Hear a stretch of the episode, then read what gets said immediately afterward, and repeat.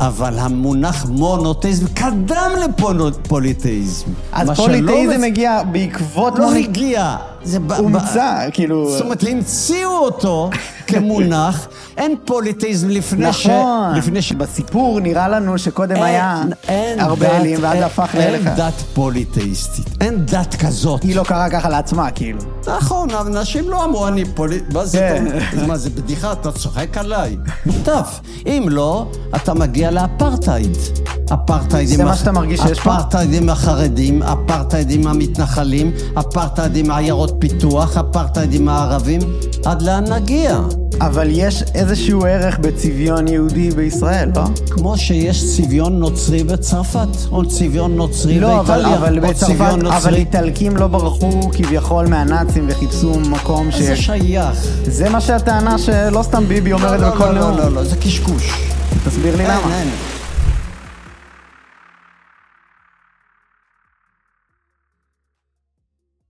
היום יושב איתי אחד המוחות המבריקים ביותר בישראל, ההיסטוריון, הסופר והוגה הדעות יגאל בן נון. מחקריו וספריו של יגאל מתעסקים בעיקר במסתורין של האלוהים היהודי יהווה ובהיווצרותו, כמו כן גם בהיסטוריה של היהדות, העם היהודי ותחילת המונותאיזם. איזה כיף לשוחח יגאל, מה שלומך? תודה רבה. כיף ממש שאתה פה. תודה. אה, אני, אה, בוא נתחיל מהספר שלך שהוא פה. אה, הוא נקרא אה, מתי הפכנו ליהודים, הוא הספר האחרון שבעצם הוצאת.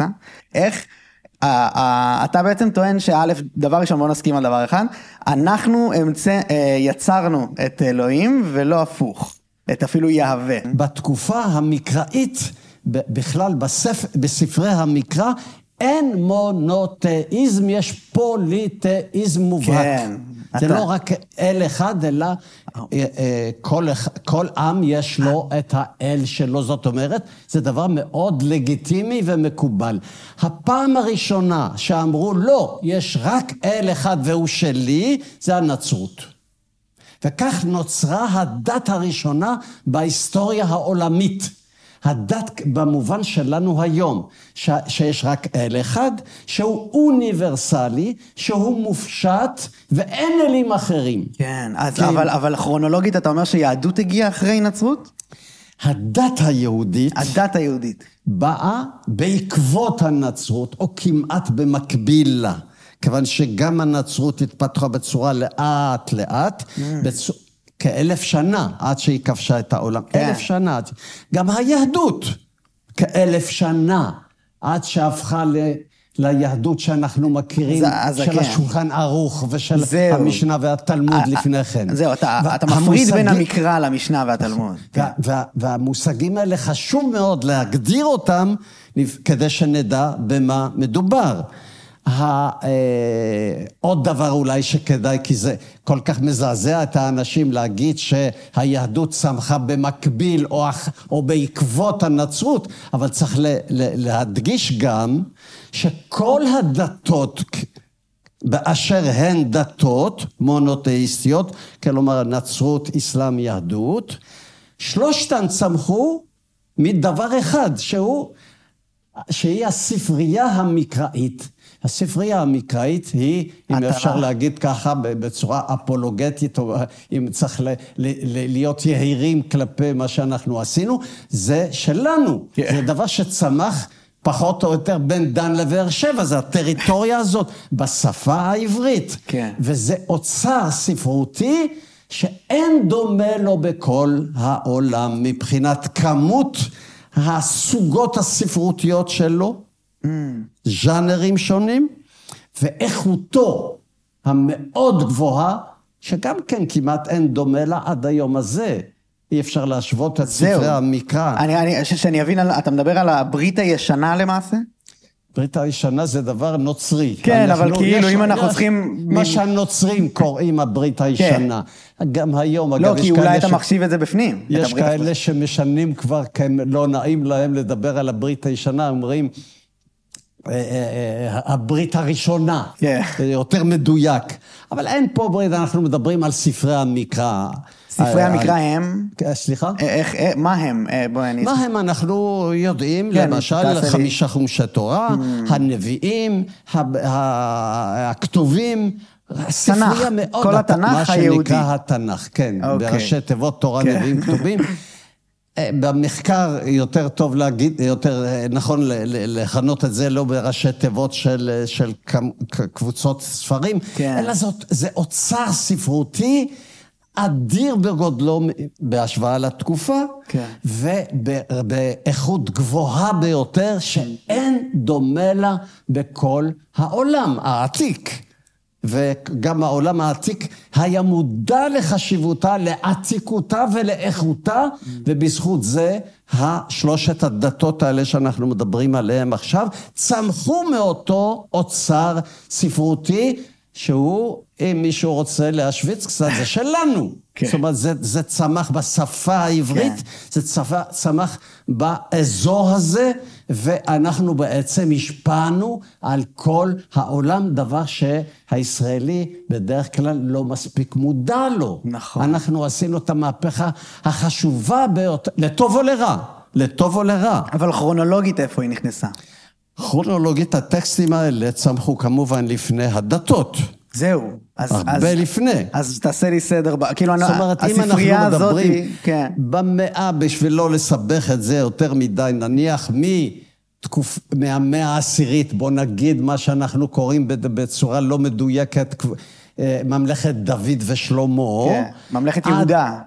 ממלכת ישראל בעיקר, אה. וממלכת יהודה אחריה, כן. עד סוף התקופה הפרסית. כן. זו התקופה שנוצר האוצר הספרותי הזה, שאנחנו קוראים לו היום תנ"ך, אם אתה רוצה, הספרייה המקראית. והיא יצרה, בלי האוצר הספרותי הזה, אין נצרות. בלי האוצר הספרותי הזה, אין קוראן. בלי האוצר כן, הספרותי הזה, אין יהדות. אין תלמוד ואין אה, אה, משנה. אה, שולחן ערוך. שולחן ערוך. כי אה, בעצם כן. היהדות היום בנויה על מצוות. כן. והמצוות מסודרות בצורה מדהימה ביותר, מבוקר עד לילה ומלידה עד מוות, בתוך ה... המקבץ הספרותי הגדול מאוד הזה, די מונומנטלי, שנקרא, לא הקיצור שולחן ערוך, אלא שולחן ערוך עצמו, מגדיר בצורה מדויקת ביותר מה אסור ומה מותר ליהודי לעשות. בסיכומו של דבר, וזה הזמן אולי להגיד את זה, היהדות לא בנויה על אמונה או על אמונות, אלא על מעשים. אקטים, על מעשים. כך מותר, כך אסור, מה שאנחנו קוראים מצוות. השולחן ערוך. אנחנו חיים בעצם, מי שעדיין דתי ומקיים את המצוות, אז כמובן זה לפי השולחן ערוך. אבל העולם השתנה. אנשים בעצם אה, מהמאה ה-19 והלאה עד היום נטשו בהדרגה חלק גדול מהאמונות הדתיות. ונוצר, אולי זה הזמן באמת להגיד את זה, נוצרה דת חדשה, לא נצרות, לא אסלאם, לא יהדות. דת המאגיה, המיסטיקה, הכישוף והאמונות הטפלות. מה? שאנחנו קוראים. זה חוצה את כל הדתות ואת כל העולם. זאת אומרת, אם אפשר להגיד כך, יש שני רבדים באוכלוסייה העולמית. יש אינטליגנציה. אלה שכותבים, אלה שחושבים, אלה ששמים את מחשב, מחשבותיהם על הכתב. הדת שלהם, אם בכלל אפשר לדבר עדיין על דת, היא שונה לחלוטין מאשר האמונות העממיות.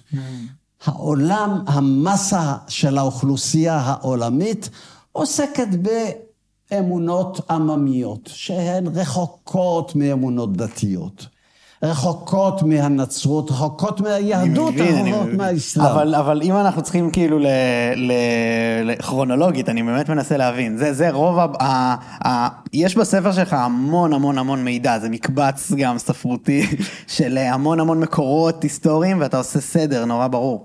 אה, אבל כרונולוגית אני מנסה להבין, כי זה שורט המוח, שהיהדות והנצרות והאסלאם, הכרונולוגיה שלהם מבלבלת. אתה אומר שהנצרות הייתה ראשונה, כן, כי אה, בתקופה ההלנית-רומית, באה אחרי התקופה הפרסית ששלטה ב, ב, בעצם בכל העולם. כן. בתקופה הפרסית צמח משהו חדש שנקרא אל עליון, זאת אומרת, ה, ה, זה מושג פוליטי בעצם. Mm. כדי לשלוט בטריטוריה כל כך גדולה של העולם העתיק, היה להם מספיק שכל, מספיק אה, דמיון פוליטי נכון, כדי לאחד את כל האוכלוסייה של כל העולם העתיק, תחת איזה שהוא מכנה משותף, זאת אומרת, לא, זאת אומרת, אמנם כל אחד יש לו את האלים שלו, אבל אמרו, יש איזה משהו שהוא מש, משותף לכולם, אנחנו נקרא לו אל עליון, וגם התקופה, גם הישראלים והיהודאים אימצו את זה. ישעיהו מהתקופה הפרסית מדבר גם כן על אל עליון, פחות מדבר על יהווה, ויותר מאמץ את אל עליון, וגם מתחנף לשלטון. הפרסי כי היה כדאי, וגם בגלל זה אנחנו רואים שהטקסטים אה, המקראיים, כולם, הם הרבה פעמים נגד המצרים. כן, המצרים זה נגד האשורים. כן, העריצות ה... נגד הבבלים.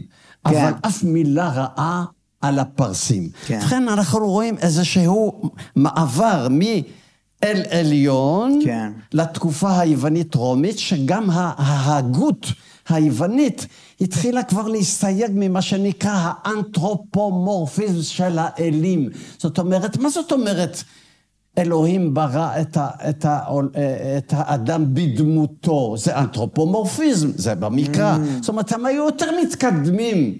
כן. מהתיאור הזה של ספר בראשית למשל, כן. ואז התחיל לאט לאט איזושהי אה, איזושהי התפתחות לכיוון מה שאנחנו יותר מדי קוראים אה, אה, דת. כן. ומי שהתחיל בזה, וכך זה קרה, לא יודע אם אפשר לדבר על מקריות או לא מקריות, עם, לד... עם הצליבתו של משיח, אנשים שהאמינו בו, אבל משיחים היו הרבה באותה תקופה. משיחים היו הרבה באותה תקופה. הייתה תחושה של מה שנקרא סוף העולם, אסקטולוגיה, ויבוא משיח ויציל את העולם, וזה מה שקרה עם ישו. ישו כנראה הוא עצמו הרגיש אולי, או, או הסובבים אותו שהוא משיח, אבל בעיקר אנשים שבאו אחריו, הם שהפכו אותו למשהו חשוב, הם שהחליטו שהוא יקום לתחייה, ואז התגלגל משהו שלא קרה עם שאר השליחים, mm-hmm. ונוצרה, נוצר משהו חדש, שאנחנו היום קוראים לו דת. בזכות זה, בעיקר בזכות כמה תחנות בהתפתחות של התופעה המשיחית הזאת, בעיקר הצליבה של ישו, אחר כך התיאולוגיה שיצר פאולוס שלא הכיר את ישו, mm-hmm.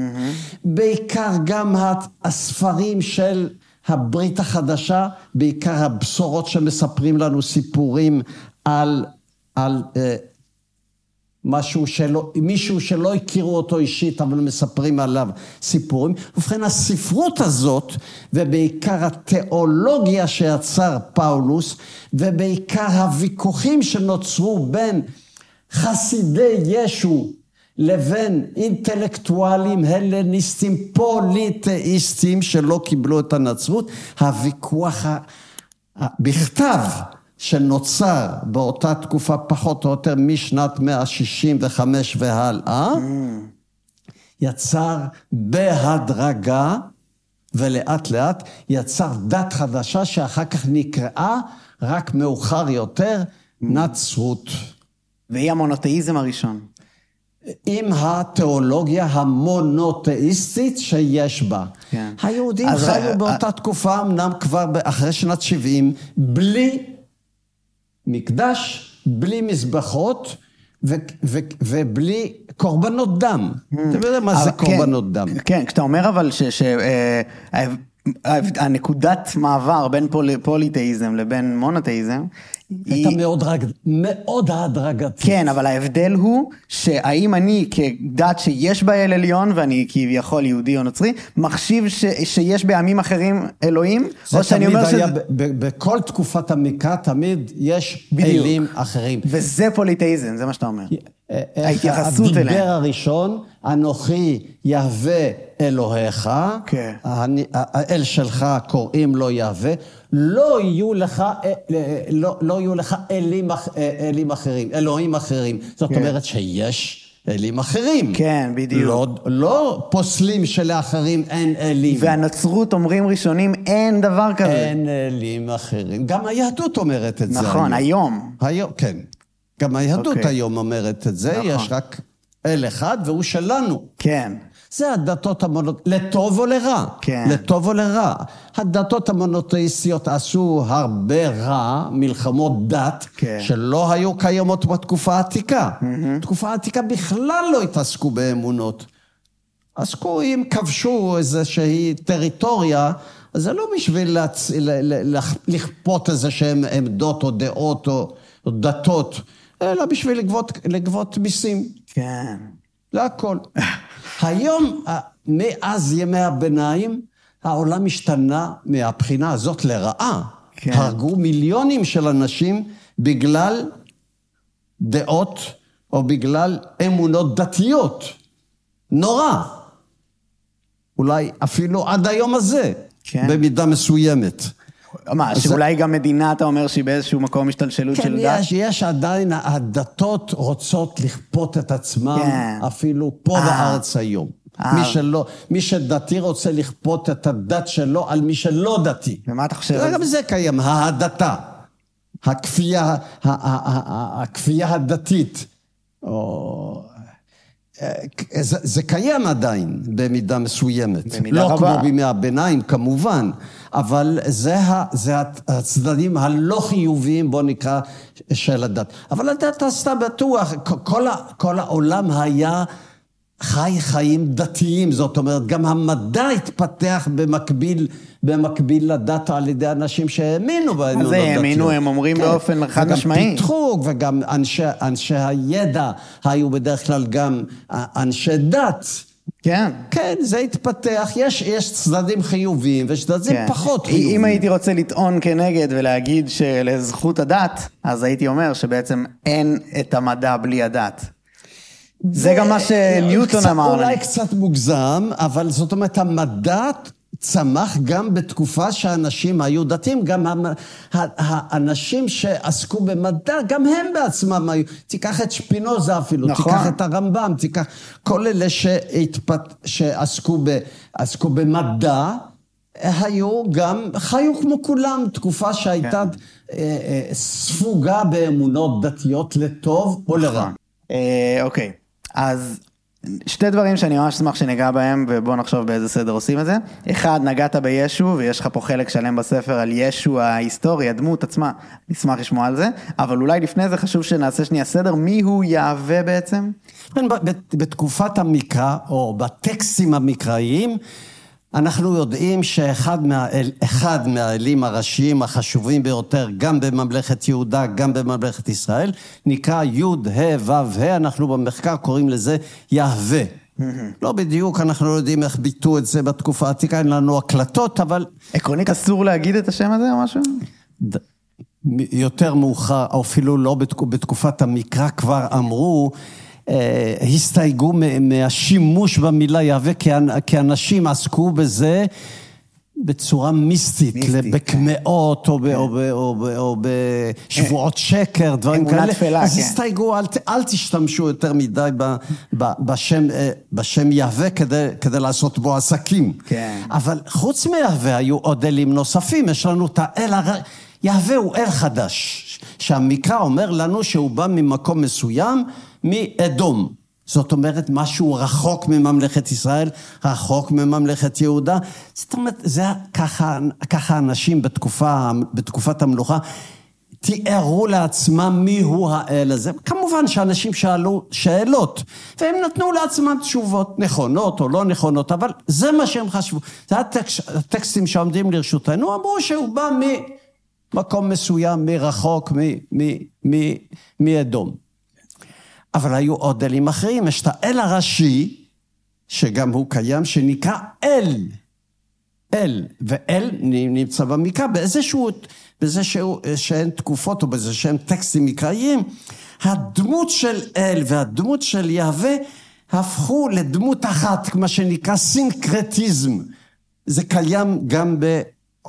גם ב, אה, אה, בממלכות אחרות, גם באימפריות אחרות, שתכונות של אלים מת, מתאחדים לתוך דמות, דמות אחת. גם אצל המצרים, גם אצל הבבלים, גם אצל... הודים. למשל, אבל הודים כמעט אנחנו לא יודעים עליהם באותה תקופה. נכון, בתקופה אין לנו הזאת לא, זכר אה, להשפעות מהסוג הזה, אבל פרס, כן. אה, בבל, אשור כמובן, אה, ועבדו ב... בממלכת ישראל וממלכת יהודה, גם את אל, גם את יהווה, גם את אשרה, אישה, אלה, גם את ענת, גם את בעל. וצריך לקחת את זה בחשבון שכל מי? אלה... מי עבד אותם? כל האוכלוסייה. כל האוכלוסייה. יש כאלה שהתנגדו להם, יש כאלה שלא התנגדו להם. יהודים לא. איך? יהוד- יהודים לאורך כל הזמן הזה? אנחנו מדברים ליהודאים ומישראלים, כולם. כולם. כן. שהיו אלים לגיטימיים. כן. רק באו כל מיני, חוק, כל מיני כותבים ואמרו, לא, אתה תעבוד רק את יהווה. ולא רק את יהווה, אלא רק את יהווה של ירושלים. לא של שומרון, לא של ממלכת אה, ישראל. זה, זה מין מאבקים פוליטיים, פוליטיים. אבל כל האוכלוסייה... אלה היו, בכל, בממלכת ישראל ובממלכת יהודה, היו אלים לגיטימיים לחלוטין. גם אל, גם יהווה, גם בעל, גם אשרה, גם ענת, גם אשתרת, ואולי גם, גם דגון וגם כן. דגן וגם אחרים. זאת אומרת, זה בניגוד למה שאנחנו יכולים לדמיין לעצמנו, כל האלים האלה בתקופת המקרא היו לגיטימיים לחלוטין, עד שבאו אנשים אחדים, כמו בתקופת יאשיהו, ואמרו, לא, לא, לא, לא, לא, לא, אתה תעבוד רק יהווה ירושלים. יהווה, יהווה שומרון לא, של ממלכת ישראל מה- לא. מה- מה- היה בהם? פוליטיקה, פוליטיקה. רק פוליטיקה? זה כסף, לא היה... כסף. כסף. זאת אומרת, אם אתה... זאת אומרת, אתה תקנה את הצרכים שלך רק בקניון רמת אביב, לא, כן. ב, לא בשום מקום אחר. זה הכנסות, גם. זה פוליטיקה, זה כוח פוליטי. וואי, וואי. בכלל, בתקופה העתיקה זה הכל פוליטי, זה הכל מאבקי כוח, זה לא אמונות, זה לא אמונות. עכשיו, גם הדתות משתנות עם הזמן. גם הנצרות הקדומה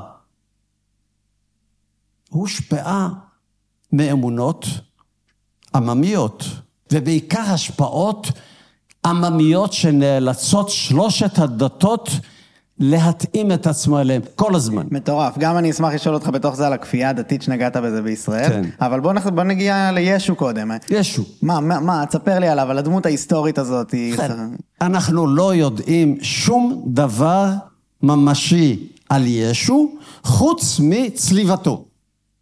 את זה אנחנו יודעים ממשית? שום דבר אנחנו לא, לא, אבל על יודעים עליו. הצליבה כן? הצליבה כן, כי כן? אנחנו יודעים גם בצורה עקיפה, או לא הכל ככה עקיפה, Mm. אפילו מיוספוס, מפל... מיוסף בן מתתיהו, כן. אנחנו יודעים על, על סקילתו של אחיו של ישו. זאת אומרת שהוא היה קיים. זאת אומרת שאנחנו יודעים ש, שהוא, שהוא נצלב, אבל, כן. אבל, כל מה שכתוב בארבעת הבשורות ובבשורות מה שנקרא חוץ קנוניות, בארבעת הבשורות, אנשים שכתבו אותם לא הכירו את ישו. לכן המציאו לו סיפורים. המציאו לו סיפורים לא סבירים. כן. הדבר היחידי שאנחנו יכולים אולי להסיק מ... מהבשורות האלה, שזה היה אדם פשוט, שהסתובב בין דייגים באזור כנרת, אנחנו לא יודעים מי זה אבא שלו, בטוח. אנחנו יודעים אולי שאימא שלו, איך לקרוא לזה, בצורה גסה ביותר, son of the beach, הייתה לא כל כך מפוקפקת זאת, אוקיי. בגלל שלא אומרים ישו בן אבא שלו, נכון. אלא בן אימא שלו. על מי אומרים בן אימא שלו ולא על אבא שלו? מי שאנחנו לא יודעים מי הוא אבא שלו, זאת אומרת, יש כאן משהו לא ברור, כן. לא ברור. היו גם כאלה בתקופה העתיקה, כמובן. ולכן כל מה שאומרים שהוא, שישו אמר, או, שמיש, או שישו חשב, או שישו עשה, זה מה שהדביקו לו האנשים שכתבו עליו ולא הכירו אותו. מה זאת אומרת שאתה אומר לא הכירו אותו? כי הם כאילו מבשרי הבשורה, אתה מדבר על הגוספלים, נכון? מתוך הזה, יש את כן. פול, איך קוראים להם? אם היו. אם ארבעת הם מדברים, הבשורות... הם מדברים על עצמם בתוכו, אם ישו חווים אה, את אם, הסיפור. אם, אם ארבעת הבשורות האלה, כל אחד מספר בצורה שונה את הדברים על ישו, זאת אומרת ש... ו... וסותרת אחד את השנייה. Mm. נכון, כן. זאת אומרת שהם לא הכירו. עכשיו, אנחנו לא יודעים מי אה. האנשים האלה. מי הוא מרקוס? מי הוא מתי?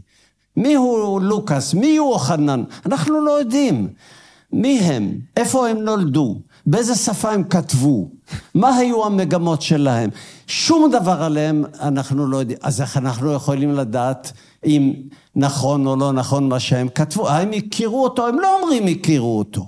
בס- בברית החדשה הם כותבים לא, שהם הוא חלק לא, מהם. הם לא אומרים שמתוך היכרות אישית, או מתוך שמועה, או מתוך, או מתוך אה, אה, אה, עדויות. לא, הם, הם לא מספר, הם אומרים. מספרים את זה כאילו כחוויה, כמקור ראשון. לא אני חווה... כלום, לא חוויה ולא חוויה, שום דבר. הם? כתבו, יש לנו רק את הטקסט, מה שכתוב. כן. ובטקסט לא נאמר, דיברנו עם אנשים שהכירו אותו, או דברים כאלה, או לא, שאנחנו אומרים, יודעים. אנחנו דיברנו עם ישו.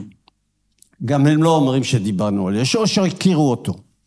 ובכלל פאולוס, אף אחד לא הכיר אותו, כי פאולוס הוא שיצר את התיאולוגיה, ראשית התיאולוגיה הנוצרית. הוא לא הכיר אותו.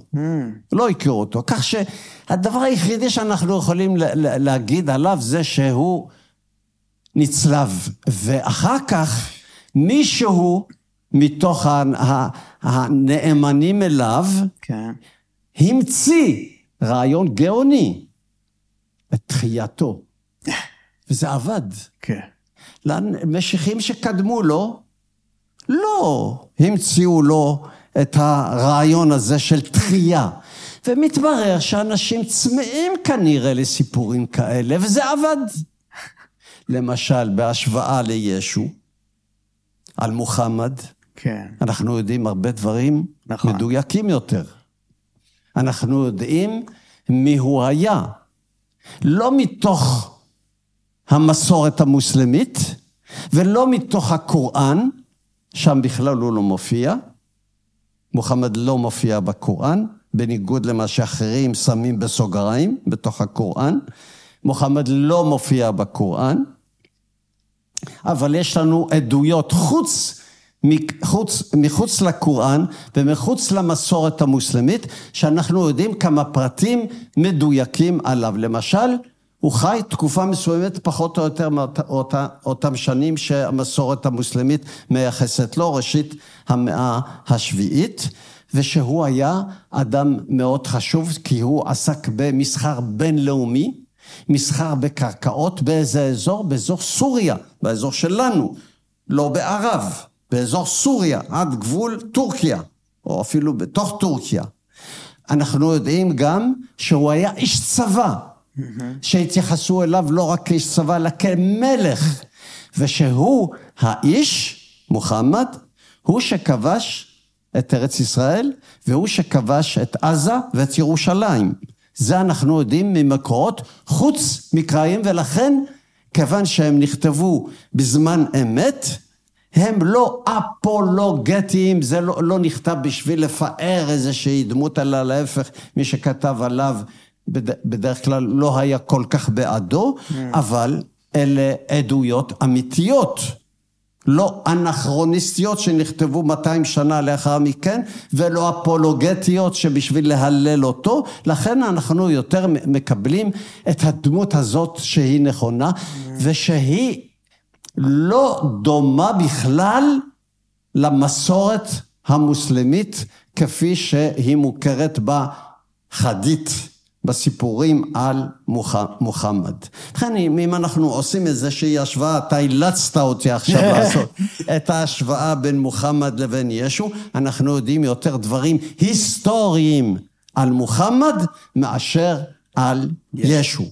אני מבין. אבל קרה מה שקרה, והקוראן בעצם, כמו הנצרות, צמחו, וכמו היהדות, צמחו מאותו מאגר של טקסטים מקראיים כן, שלנו, שצמחו כאן. אני חייב ל- בכל זאת לדייק בפרט אחד מאוד חשוב שמתעל...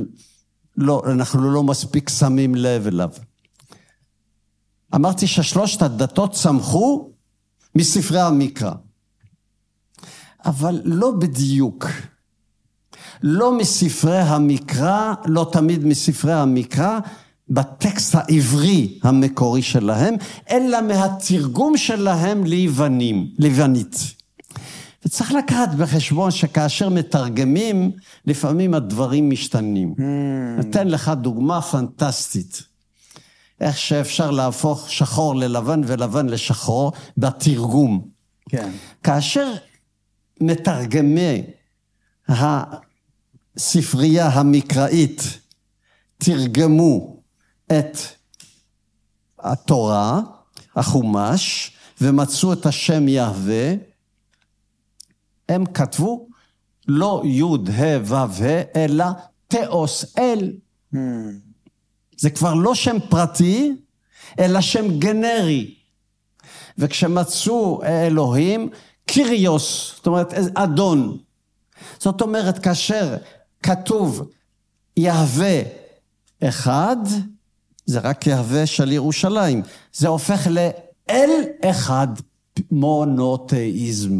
זאת אומרת, התרגום הפך את, את אל, אל פרטי יהווה לאל גנרי, אל, אל אחד. אתה באמת חושב שזה בתרגום? זה לא זה בעצם... בתרגום. זה לא בשינוי של ההתייחסות אליו תרבותית? ההתייחסות אליו היא מתוך התרגום. כן? היא מתוך התרגום, זה זה, לא- מה שיש. קודם תרבות זאת אולי. אומרת, כן, הנוצרים, הראש... החסידי ישו הראשונים, פאולוס למשל, ספק רב אם הוא ידע עברית בכלל. כן. ספק רב אם הוא היה יהודאי. אבל הוא מכיר את הטקסטים האלה כשהוא הלך לקהילות יהודיות, יהודאיות ברחבי העולם. הטקסט שעמד לרשותם בדרך כלל היה ביוונית. כן. הוא בעצמו יוונית, גם כשהיו ויכוחים בין חסידי ישו לבין אינטלקטואלים פוליטאיסטים, הלניסטים, זה על סמך הטקסט ביוונית. ולכן אפשר לומר שללא התרגום של ספרי המקרא ליוונית, אפשר להגיד בצורה די מרחיקת לכת חד משמעית וודאית. וחד משמעית מדעית, שלושת הדתות לא היו היו קיימות. קיימות. יכול להיות שהנצרות לא הייתה קיימת ללא התרגום הזה. וואי. יכול להיות שגם היהדות הייתה נעלמת ללא התרגום הזה. האסלאם בטוח, כיוון שהאסלאם צמח בסיכומו של דבר מבשורות חוץ קנוניות שנוצריות. ככה גם כל שאר הדתות נראה לי, אה, הם נתחברו לאט לאט באיזשהו סדר שנוצר על ידי אורחים. יש באיזשהו סדר שעכשיו אנחנו מבחינים בו. כן. כשאין לך, כשיש לך המון טקסטים מונחים על השולחן ואתה לא בדיוק. יודע מ- מי קדם למה ואתה לא מצליח אפילו כן. לקשר בין נושאים, מה אתה עושה? מה שעשו כולם. אתה לוקח את הטקסט הגדול יותר, אתה שם אותו בהתחלה, כנראה שהוא כן? חשוב, כן. אבל ככה זה? ככה זה? הגדול יותר, ואחריו יורד, יורד, יורד, יורד, עד שהקטן, הקטן ביותר, 114 פרקים אה. מהגדול עד הקטן. אחר כך היו גם... רגע, זה איך, איך, איך נערך התנ"ך? בוא, בוא, אני אשמח, אבל התנ"ך אפילו היה גם יהודי. התנ"ך, איך, מה שאנחנו קוראים אתה התנ"ך. אומר שזה על, על בסיס אה, החלטות שרירותיות של גודל? אנחנו, אה, תראה, ספרי המקרא עשויים מגילות מגילות. אתה יודע מה זה מגילה? זה משהו מגולגל. כן. יש לי מגילה פה ומגילה פה ומגילה... איך אני יודע את הסדר שלה? מה קדם למה? איך, אני לא... או לפי מה? אז אמרו, תראה, את, את הנביאים, ישעיהו, ירמיהו, שים אותם ביחד, זה הגיוני. כן. עכשיו, לפי איזה סדר? מהגדול עד לקטן. אבל אתה חושב שזה מה שבאמת הוביל אותם בהחלטה? לא בדיוק, כי לא. כאילו יש נרטיב, יש איזשהו סיפור. אה, כן. אפילו יש- עכשיו, יש תיאולוגים- מה עשו, מה עשו לגבי ספרי החומש? יש לנו בראשית שמות ויקרא במדבר דברים. כן. הספר הראשון שנכתב, זה בראשית? לא. לא. דברים. עכשיו, אבל מה, בראשית יש בו בריאת העולם, אז בואו נשים ראשון. אז זהו, אז יש היגיון. כדי, כן, כן, פה סיפורי. הלכו לפי איזה... אבל זה לא היה ספר, בראשית לא היה ספר. היה מס, היו מספר, מספר, מספר טקסטים, שאחר כך איחדו כן, אותם. גם יש שם שתי בריאות עולם. הרבה, כן. כן, כן, משה, אברהם, כן, כולם. כן, לא, יש בהתחלה, ב- ב- ב- בראשית, יש בריאת עולם של... אה, יש ב- בריאת העולם אחת, בריאת העולם שנייה, זאת אומרת, טקסטים כן. נפרדים, כן. שכבר בתקופה העתיקה כבר כן, חיברו אותם. וואי, מעניין אבל. התנ"ך, כפי שיש, הוא, הוא נמצא ליד, אה, בידינו כרוך כמו, כמו כן. הספר הזה, זה רק במאה העשירית, זאת אומרת, כל אותן מגילות, כן, כן, רק במאה העשירית לספירה. ברור. ולכן גם באותה תקופה, גם הקוראן פחות או יותר סיימו לערוך אותו לקובץ אחד מדויק, פחות או יותר כמו שהיום, בסביבות המאה העשירית. גם ה- האיגרות של פאולוס, שלא ידעו איך לשים אותה, היו הרבה איגרות. כל איגרת זה כמו מכתב, זה נפרד. איך, איך, איך ידעו מה קדם למה? לא יכלו לדעת, אתה קורא, אתה לא יכול לדעת. מה עשו? הגדולה עד הקטנה. זה? זה נשמע מצחיק. כן, זה נשמע... אבל זה אומר... לא, ואני אגיד לך למה עוד יותר זה מצחיק, כי אנשים מאמינים שזה באמת הגיע מאלוהים. כן, אבל אני, אתה לא רוצה להיכנס. שהיסטוריון לא עוסק בזה, אז אני פטור אפילו מלהגיב. אז, לא אבל אתה כן. רואה, זה חשוב מאוד לשים לב לדברים האלה בשביל לדעת איך העולם העתיק חי. כן. אנ- אנחנו כאילו היום אה, אומרים, למשל, נתקע לך, תן לך עוד דוגמה. אנחנו אומרים היום, אה, יש מונותאיזם, הנצרות זה היה הדת המונותאיסט. אנשים לא חשבו במונחים כאלה, מונותאיזם. מה- מה- כן, או נכון. בתקופה העתיקה היו הרבה אלים או אל אחד, מה ההבדל? או שני אלים או שלושה אלים. זה אלים. לא ייחסו חשיבות לכך שיש הבדל בין הרבה לבין אחד. כן. אבל המחקר יותר מאוחר במאה ה-19 אמרו, זה, אל אחד זה מונותאיזם, מילים חכמות כאלה, אז מדעיות. קודם כל היה פוליטאיזם, ואז היה מונותאיזם. נכון, בדיוק. אז גם- זה- אבל, אבל המונח מונותאיזם קדם לפוליטאיזם. קודם כל החליטו שהדתות זה מונותאיזם, ומה שלא דתות, אה, אז מס- הגיע בעקבות... לא הגיע. זה ב- הומצא, כאילו... זאת אומרת, המציאו אותו כמונח, אחרי, אין מונותאיזם, אין פוליטאיזם לפני, ש, נכון. לפני שהגדירו את המילה אבל, מונותאיזם. אבל כרונולוגית, היסטורית, בסיפור נראה לנו שקודם אין- היה אין הרבה אלים, ואז אין- הפך אין לאל אחד. דת פוליטאיסטית, אין דת כזאת. היא לא קרה ככה לעצמה, כאילו. נכון, אנשים לא אמרו, אני פוליט... מה זה, כן. אתה מה זה, בדיחה? אתה צוחק עליי. אין דת כזאת. נכון. הדת היחידה היא הדת המונותאיסטית, שהיא הנצרות, היא הראשונה. כן. ואחר כך מהנצרות צמחו גם האסלאם וגם היהדות כדת. כן. כדי שאנשים לא יזדעזעו שכאילו אנ- אנחנו לא היינו ראשונים. כן, עלולים. אנחנו ראשונים בספרייה, באוצר הספרותי האדיר הזה, שהישראלי הממוצע לא מודע איך הוא שינה את העולם. והרמה המדהימה שלו, שלא חזרה על עצמה. אני לא רוצה להגיד מילה גסה, אבל זה תת-רמה לעומת ירמיהו, ישעיהו, שיר השירים, אה, תהילים.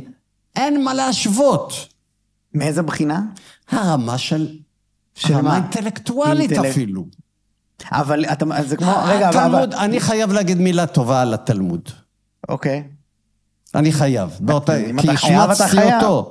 לא, זהו, אתה לא, אני, אני, אני פשוט רק הבהרה בתוך מה שאמרת, שאני לא, לא, זה, שפשוט כאילו, אין את התלמוד בלי התנ"ך. אז כאילו, אתה מבין, זה כמו שכאילו, אה, אני אגיד אה, ש... אבל זה הדבר היחידי שהיה לרשותם. אבל- לא ידעו, לא היה להם משהו אחר מתחת ליד. אני מבין, אבל אם הם היו, אם אנחנו משווים ביניהם, צריך לעשות, אה, זה כמו להשוות בין, בין שחקני כדורגל גדולים. זה, זה, זה, זה רמה? לגמרי שונה. אבל כן. לזכותו של התלמוד ייאמר, אני חייב לתת לו את המחמאה הזאת, הוא הדבר הנועז ביותר שאי פעם אנחנו מכירים גם בהשוואה למקרא. אין נועזות במקרא כמו שיש בתלמוד. כן. אין נועזות במקרא לגבי למשל דמותו של האל, או אפילו בימינו, הדבר הכאילו הנועז ביותר, החילוני ביותר, אומר, אני לא מאמין באלוהים. אתאיסט. כן. אנשי התלמוד אומרים, מה זה? מה זאת אומרת אה, לא מאמינים? לא רק ש...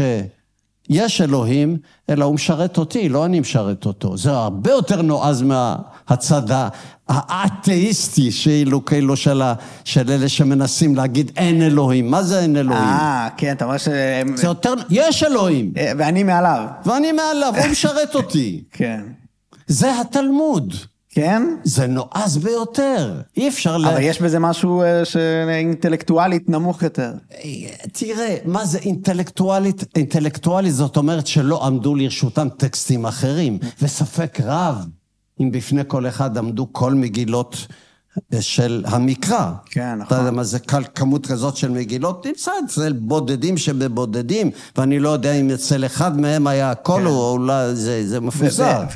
כן, אז אני אשמח לשמוע מה אה, בעצם המחשבות שלך על המגמה שציינת מקודם של ה- ה- אולי ההדתה של ארץ, של מדינת ישראל שלנו. אה, כן, אשמח לשמוע מה אתה חושב על כל זה. תראה, אין ספק שיש אה, הדתה שלא הייתה כדוגמתה בעבר, אה, אבל צריך להבין כאילו מה המניע שלה. והשאלה של המניע, של ההקצנה הדתית של ההנהגה, ההנהגה הדתית היא קריטית בשביל להבין מה שקורה. ולדעתי, ה- ההקצנה משקפת תופעה שאנחנו לא, שהיא תת-קרקעית ואנחנו לא שמים לב אליה. במילים אחרות, העולם הדתי, חרדי, מתנחלי, דתיים בכלל, עוברים תהפוכות מרחיקות לכת, מין רעידות אדמה משמעותיות ביותר. ויותר מכל, בקרב החרדים. החרדים של היום הם לא החרדים שלפני 20-30 שנה. השינוי הוא דרסטי, אם אפשר להגיד את זה במונח שכדאי לשים לב אליו, החרדים עוברים ישראליזציה. וואי, באתי להגיד, חששתי שזה לא זה, אתה מדבר על זה בספר, ישראליזציה, כן. החרדיות עוברת, החרדים הם לא החרדים של המאה ה-19, כן. הם לא החרדים שלפני אפילו 20-30 שנה, החרדים הופכים, ב, אם נרצה או לא נרצה, לחלק אינטגרלי מההוויה הישראלית. זה לא אומר שהם עוזבים את החרדיות. אני לא מדבר על החזרה בשאלה, אני מדבר על תהליכים פנימיים שמתרחשים בקרב הסוגים השונים של החרדיות. אני חייב להזכיר מאמר שהתפרסם היום אה, בוויינט של חוקר בשם אליעזר היון, שהכותרת של, אה, שלו החרדי, הישראליזציה של החרדים. על הנושא הזה דיברתי כבר לא, כן. לא פעם ולא פעמיים. התהליך הזה של ישראליזציה קיים גם בקרב המתנחלים, גם במה שאנחנו קוראים הדתיים הלאומיים, שמשתנים בצורה מאוד משמעותית, הם משתנים גם בכיוון של הקצנה. למה הם מקצינים? כי יש רעידת אדמה אמונית בקרב, ה- ה- בקרב הדתיים. יש משברים אמוניים. כך אני רואה את הדברים. בינם לבין עצמם? לא בינם, לבין. ההנהגה שלהם. לא, הם לא, אין ויכוחים, אבל בקרב האנשים עצמם, אה, בקרב האנשים. אנשים עצמם משתנים, הופכים ליותר ויותר חלק אינטגרלי מה, מהכלל. אז המונ... הכלל המונח, הזה, כן. המונח הזה, ישראליזציה, כן. אתה, אתה מדבר עליו אה, בהקשרים גם של השוואה לכאילו ממלכת יהודה, ולהיום היהודים זה לא שזה קשור. סוג אחר של כן, ישראליזציה, בדיוק. כמובן זה נכון, אז זהו, אבל אז- אני, אני חוזר אז איך אתה רואה- לישראליזציה, את זה במדינת לישראליזציה ישראל? של היום, וכדאי כן. לשים לב אליה. יש רעידת אדמה בכל המגזרים, מכל המגזרים האלה, וההנהגה של המוסדות האלה, של הגופים האלה, כן. מרגישה שמשהו לא עובד, ואז כדי להתגבר על הבעיה האמונית, של, של צאן מרעיתם, הם מוסיפים עוד ועוד יותר סייגים, עוד יותר קשיים, כדי להתגבר על הבעיה. אני לא רוצה, אני מצטט בכל זאת את בתו של עובדיה יוסף, שאומרת שלפי הבדיקות שלה, כחמישה עשר אחוז מהצעירים הדתיים והחרדים עוזבים את הדת כל שנה. יכול להיות שיש פה הגזמה, אבל על כל פנים אני לא מדבר על אלה שחוזרים בשאלה. כן. אני מדבר על השינויים בתוך החרדיות, שהם נשארים אמנם חרדים, אבל הם שונים לגמרי. וואו. גם מבחינת המראה שלהם, גם השפה שלהם, המבטא שלהם, כן. הצורת הדיבור שלהם, החיי היום-יום שלהם. אני נסעתי לפני כמה ימים עם חבר, הזמינו אותנו קבוצה של חסידי בלז. מתברר, לא מעט חרדים מקשיבים להרצאות שלי ושל אחרים על יהווה. כן. זה מאוד מרתק אותם. נכון. הרבה חרדים צעירים עוקבים, זה דבר חדש. מה, מה אתה אומר לגבי זה כתופעת מודרניזציה כזאת? לא יודע, אבל זאת עובדה. אנחנו פוגשים אנשים כאלה, פוגש יותר ויותר צעירים שאומרים לי, אני עוקב, חרדים, שאומרים לי, אני עוקב בצורה, שלוש שנים, ארבע שנים, חמש שנים, שאני כבר עוקב בצורה שיטתית אחר הרצאות שלך. אני רואה אותם בירושלים. איך אתה אני מסביר את רואה זה? צעירים בני 16-17 שצועקים. לא, זאת אומרת, צועקים, לא מתביישים, לא עושים את זה בסתר. כן. הם עושים... חסידי בלז, אחד מהאנשים אה, בתוך, מתוך הקבוצה הזאת, בחור צעיר יחסית, בן 40 פלוס, הוא אומר לי, אני כבר כמה שנים טובות עוקב אחר ההרצאות שלך ושל אחרים על, של חילונים כמובן, על מקרא. לא רק זה שהוא בעצמו כמה שנים והוא נשאר חסיד בלז, עם הלבוש, עם הכל. הוא הזמין אותנו וחבר שלי שמצלם את ההרצאות שלי בדרך כלל, אלכס צייטלין, הזמין כן. את שנינו, רוצה שנפגוש את ההורים שלו בבני בני ברק. אנחנו מגיעים לשם, אנחנו מוצאים איזה חמישה, שישה, שבעה אנשים, בני משפחתו, או דודים ו- ואחרים, ולא מסתיר את זה. ומתנהגים אלינו, זאת אומרת, גם האבא. מה זה אבל בא להגיד לך? מה אתה, מה זה... בא, בא להגיד שזה כבר לא בסתר. אנשים כן. מתעניינים. אני מכיר גם אנשים אה, צעירים מנטורי קרתא, mm. שזה אולי הכי מנותק מה, מהישראליות. הבחור למד עד גיל 20 פלוס בישיבה. מיד לאחר מכן הוא מתגייס לצבא ומשרת ב-8200. אני אומר לו, איך זה יכול להיות? 8200 אתה למדת בישיבה. הוא למד לבד לימודי ליבה, הוא למד לבד בידיעת ההורים שלו, הגיע להישגים כאלה שהוא היה יכול לשרת אחר כך, ב- ואחר כך הוא עובד בחברה, והוא, אה, חברת הייטק. הוא אבל עבר אה, זה? הוא חזר בשאלה? זה נקרא, הוא עדיין חי את החיים כן. הדתיים, אבל אני לא נכנס לו עכשיו באמונות שלו, אבל הוא אדם אחר. כן. אין, הוא... אני לא שואל אם אתה מאמין באלוהים, זה בכלל לא חשוב. כן. זה לא ענייני גם. כן, עניין אבל- לא של אבל אתה אומר שזה. זה ה- אבל יש שינוי דרסטי, אני פה, זה המגמה. מקרה, דיברתי על חסידי ברס, דיברתי, כן. על, דיברתי על נטורי קרתא, דיברתי עכשיו על מישהו שחי בכפר חב"ד. Mm-hmm. בחור צעיר ואבא שלו. פגשתי את שניהם, כל אחד בנפרד.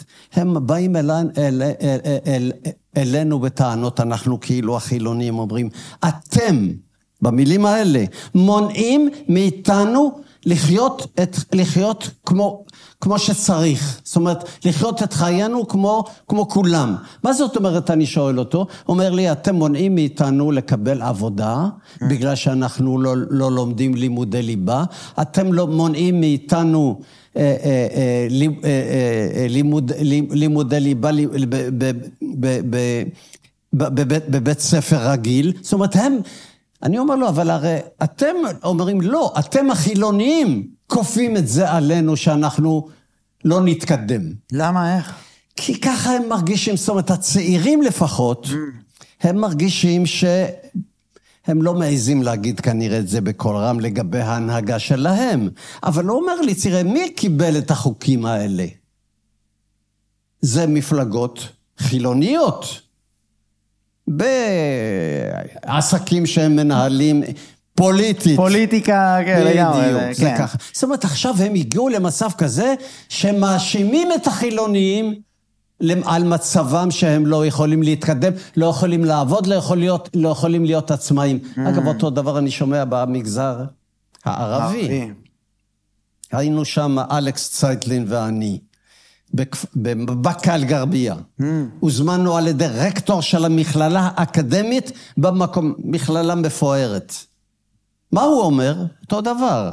הוא אומר, הצעירים שלנו לא יכולים, לא כל אחד יכול להתקבל לאוניברסיטת תל אביב בגלל, או לאוניברסיטת חיפה בגלל הרמה של העברית שלו. הם לא יכולים להתקבל אפילו למכללה האקדמית בבאקה אל-גרבייה בגלל הרמה של העברית שלו. הם נאלצים ללכת לביר זית ולנג'אח בשכם ולירדן בגלל שאנחנו לא נותנים להם תוכנית לימודים כמו כולם. הם רוצים בתי ספר עבריים כמו כולם. זה לא אותו דבר גם בכיוון השני?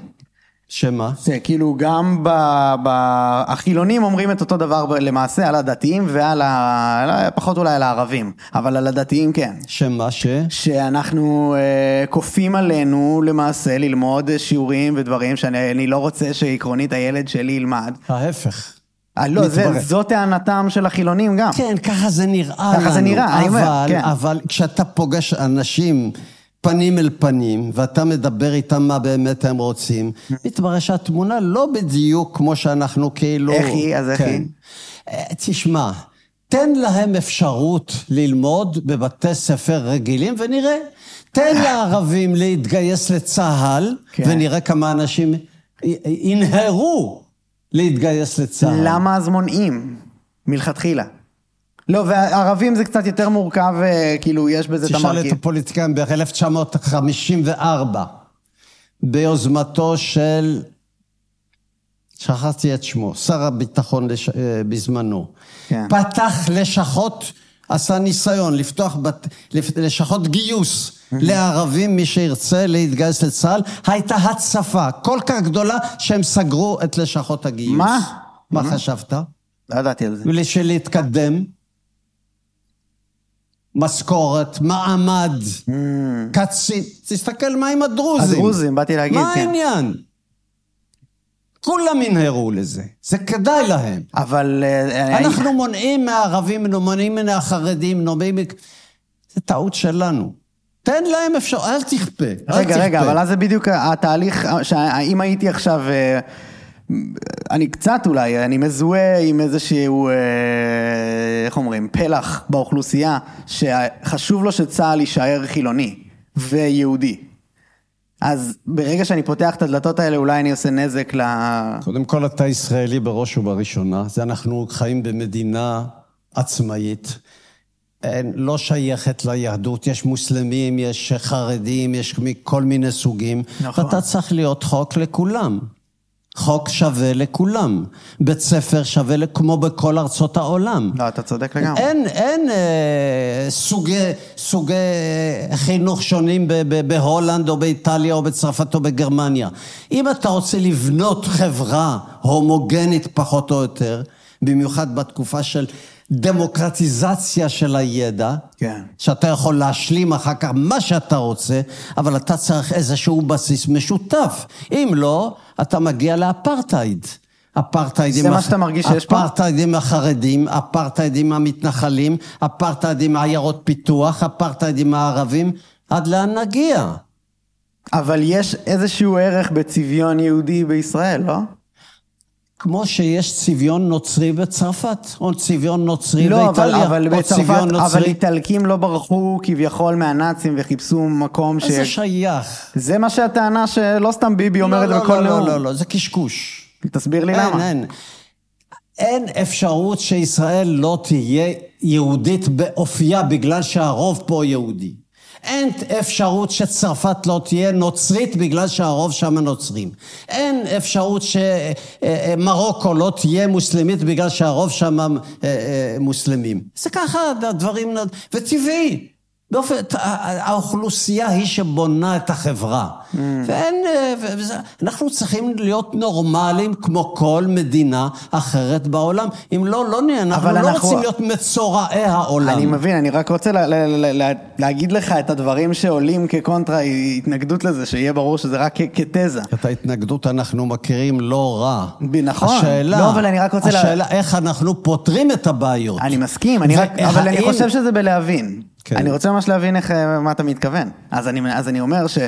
ה- ה- האם הייתי רוצה לטעון שזה כאילו אה, אה, נאיבי, זה בהקשר של אויבינו מסביב, והסיבה שכאילו בגללה הקמנו את המדינה, שהיא כדי שיהיה מקום מקלט עבור נגד האנטישמיות ודברים כאלה. בוקר טוב, אנחנו כבר מזמן אחרי זה. כן? אנחנו כבר מזמן מדינה מפותחת, אחת מהמפותחות ביותר בעולם, עם הצבא המפו... הגדול אולי, היעיל ביותר בעולם, מדינת הייטק. איפה אתה חי? יכול להיות שאתה צודק. גמרנו עם, אנחנו לא בגולה, אנחנו לא בתקופת אה, תח ותת, אנחנו לא בפוגרומים ברוסיה או במרוקו, אני לא יודע איפה. אנחנו כבר אה, יציבים ב- ב- ב- ב- בעולם הזה, ואנחנו צריכים להיות חלק ממדינות העולם, חלק מהאזור הזה, ולא להרגיש כל הזמן שאנחנו כאילו נרדפים על ידי זה שהוא... אנחנו רודפים אחרים, לא שאנחנו נרדפים. צודק. אתה יודע את זה. נכון, אתה צודק בהחלט. אה, וואו, מרתק, יש לי עוד אלף אה, ואחד כיוונים רק מתוך מה שדיברנו. הכנסת אותי בכ- בכוח לסיפור הכאילו פוליטי, אבל בבקשה. לא בכוח, למה? באהבה, זה היה, בסדר. זה היה, היה מרתק. אני, בסדר. אני כאילו, אה, היה לי חסר בתוך זה את ההקשר הדווקא שהלכנו לכיוון של הערבים לפני שאני הרגשתי שסיימנו את ההקשר של החרדים. זה אותו דבר. אותו דבר? כאילו, כן, תשמע, זה כאילו אפרטהייד. כן? ועיירות פיתוח זה לא אפרטהייד. ככה אתה רואה? אני- הכנסנו אותם מחוץ לכלל, שלא לא, לא אפשרנו להם להפוך לישראלים בגלל שהם היו מנותקים. גם מבחינת אפשרות עבודה, גם מבחינת התפתחות, גם מבחינת הזיקה עם, כן. עם, עם אנשים אחרים. אתה מדבר על עיירות הפיתוח יצרנו ב- גם איזושהי תת-תרבות. איזושהי תת-תרבות שאנחנו הפושעים ב- ב- בתחום הזה. אנחנו עכשיו תיארת את האשכנזים נגד המזרחים. הממסד בזמנו של מפא"י וכל כן. הממסדים עד היום. וואו. עד היום. כן. אבל כל הטעויות האלה, שאנחנו באים בטענות לכל מיני תופעות שליליות, כן. אנחנו יצרנו אותן. מספיק עם האפרטהייד הזה. אפרטהייד, גם האפרטהייד מרצון הוא לא רצוי. אבל מה שקורה בינינו לבין החרדים זה לא אפרטהייד? אני, אני פעם ראשונה חושב על זה ככה בכלל. מה- מה ההבדל? שבאפרטהייד בפועל יש שלילת אה, אדם בסיסיות, כן, לא זכויות כן, אזרח. זכויות אדם, זאת אומרת, זה בנפרד. אתם תחזירו את... את- אתם תהיו בנפרד מאיתנו עם, לא, התרבות שלכם, עם הזהו שלכם. אני מבין, אנשים נוטים לזה, להשתמש במונח אפרטהייד קצת בקלות לא ראש. מכירים את אתה, זה. אני חושב ש- שלא, אבל הרבה פעמים זה פשוט עניין של... זה, גם אפליה כלפיהם. אה, פשוט האפרטהייד שהיה בדרום אפריקה כלל ממש... עזוב את דרום אפריקה, בינתיים יש לנו מספיק צרות פה. אז זהו, אז אני אומר. אנחנו חיים.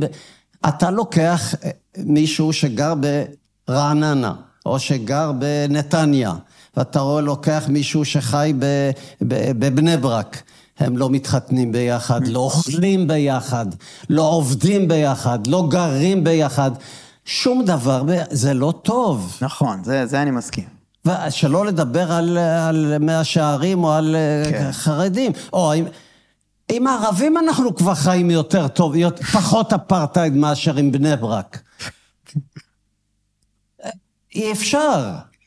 צריך לעשות איזה, לגרום לאיזשהו מצב שאפשר יהיה לחיות, ל, ל, ליצור חברה פחות או יותר הומוגנית. עם כמובן, עם הבדלים, אה, כל אחד יכול להאמין במה שהוא רוצה, כל אחד יכול להתעניין במה שהוא רוצה, אם הוא רוצה להתעניין ביהודי עיראק, בבקשה, אה, הכל זמין היום. הכל זמין היום. לא צריך.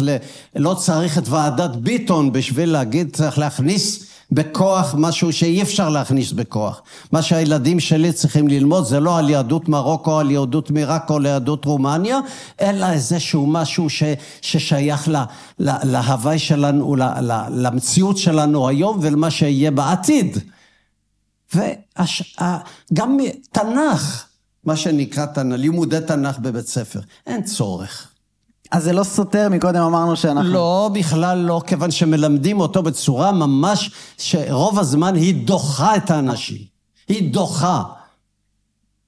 ועובדה היא שלמרות שאנשים לא אוהבים לימודי תנ"ך בבית ספר, אנשים אפילו לא נרשמים לאוניברסיטה ללמוד תנ"ך. יש פחות ופחות, כמעט אין. סגרו, את- שתדע ש- סגרו, את, סגרו את, את החוגים לתנ"ך. ומצד שני, כן. פלא פלאים. כמות האנשים במדינה שמתעניינים בצורה מדהימה בהרצאות על תנ"ך, אין כדוגמתה. באתי להגיד את זה, זה לא יאומן. אין כדוגמתה. היוטיוב מככב בתנ"ך. זה ו- זלג, זה זלג מהאקדמיה, זה זלג מבית הספר. כן. תתעוררו, אה. תסגרו את- שיעורי התנ"ך בבית ספר תיכון, כי זה לא טוב. זה הפוך, כן. תסגרו את החוגים למקרא באוניברסיטאות, כי אנשים לא נרשמים בצדק. אם אתם רוצים להכשיר חוקרים, אז צריך לבנות מחדש את התחום הזה, נכון. ולא כמו שהוא קיים היום. נכון. האקדמיה בפשיטת רגל בהרבה אני תחומים. חושב שזה העתיד, הפודקאסטים וזה, זה לא, זה לא סתם למה אני עושה את זה. מתברר, מתברר כמהים ש- לתוכן הארוך הזה. אם היום מישהו מתעניין במקרא, זה רק בזכות יוטיוב. כן. מה לעשות? או בזכות מאמרים שמתפרסמים ב- באינטרנט, לא בזכות בית, בבית הספר התיכון. כאנטיתזה לבית ספר אפילו. ולא בזכות ב- ב- באקדמיה. וגם- אני בעצמי, אני חייב ל... לא למדתי, לא למדתי תנ"ך, לא בבית ספר יסודי, לא בבית ספר תיכון, לא באוניברסיטה. לא ב-BA ולא, ולא ל master, ישר ל... זאת אומרת, זה אפשרי. כן. אם אני עשיתי את זה, כל אחד יכול לעשות את זה. זאת אומרת שמשהו פגום כן. בשיטה האקדמית היום בכמה כן. תחומים, וצריך הורסים- לחשוב עליה מחדש. הם הורסים את ההשראה ואת הסקרנות. זה מה שאני מגלה. אני, אני, מה שמוביל אותי פה בפודקאסט בעצם זה, זה הסקרנות שלי, שאני פשוט מעניין אותי ללמוד. בלי זה, קשר לאקדמיה. מה- בלי קשר לאקדמיה, ממש, גם אני, בדומה לך, לא למדתי באקדמיה. החקר המקרא, או המקרא, או ההתעניינות במקרא, בביקורת המקרא, זלג מהאוניברסיטה כן. אליך. ואליך. נכון. מדהים, איזה פוזיציה. לכן צריך להתעורר ולשים לב לדברים האלה ולהתאים את עצמך למציאות. כן. אם אתה לא מתאים את עצמך למציאות, אז אתה סוגר. סוגר חוגים באקדמיה, באוניברסיטאות. כן. וההורה, וה... בגלל וה- שלא נרשמים. והחברה בינתיים מידרדרת בידע. החברה, כן, והחברה, האקדמיה לא מתאימה את עצמה, היא צריכה לחשוב מחדש על כל התחומים שהיה בהם שינוי דרסטי. העולם של היום שונה ממה שהיה עד עכשיו. לגמרי. ויהיה שונה מחר עוד יותר מהיום. צריך, אם לא ניקח את זה בחשבון, לא נתקדם ב... הת...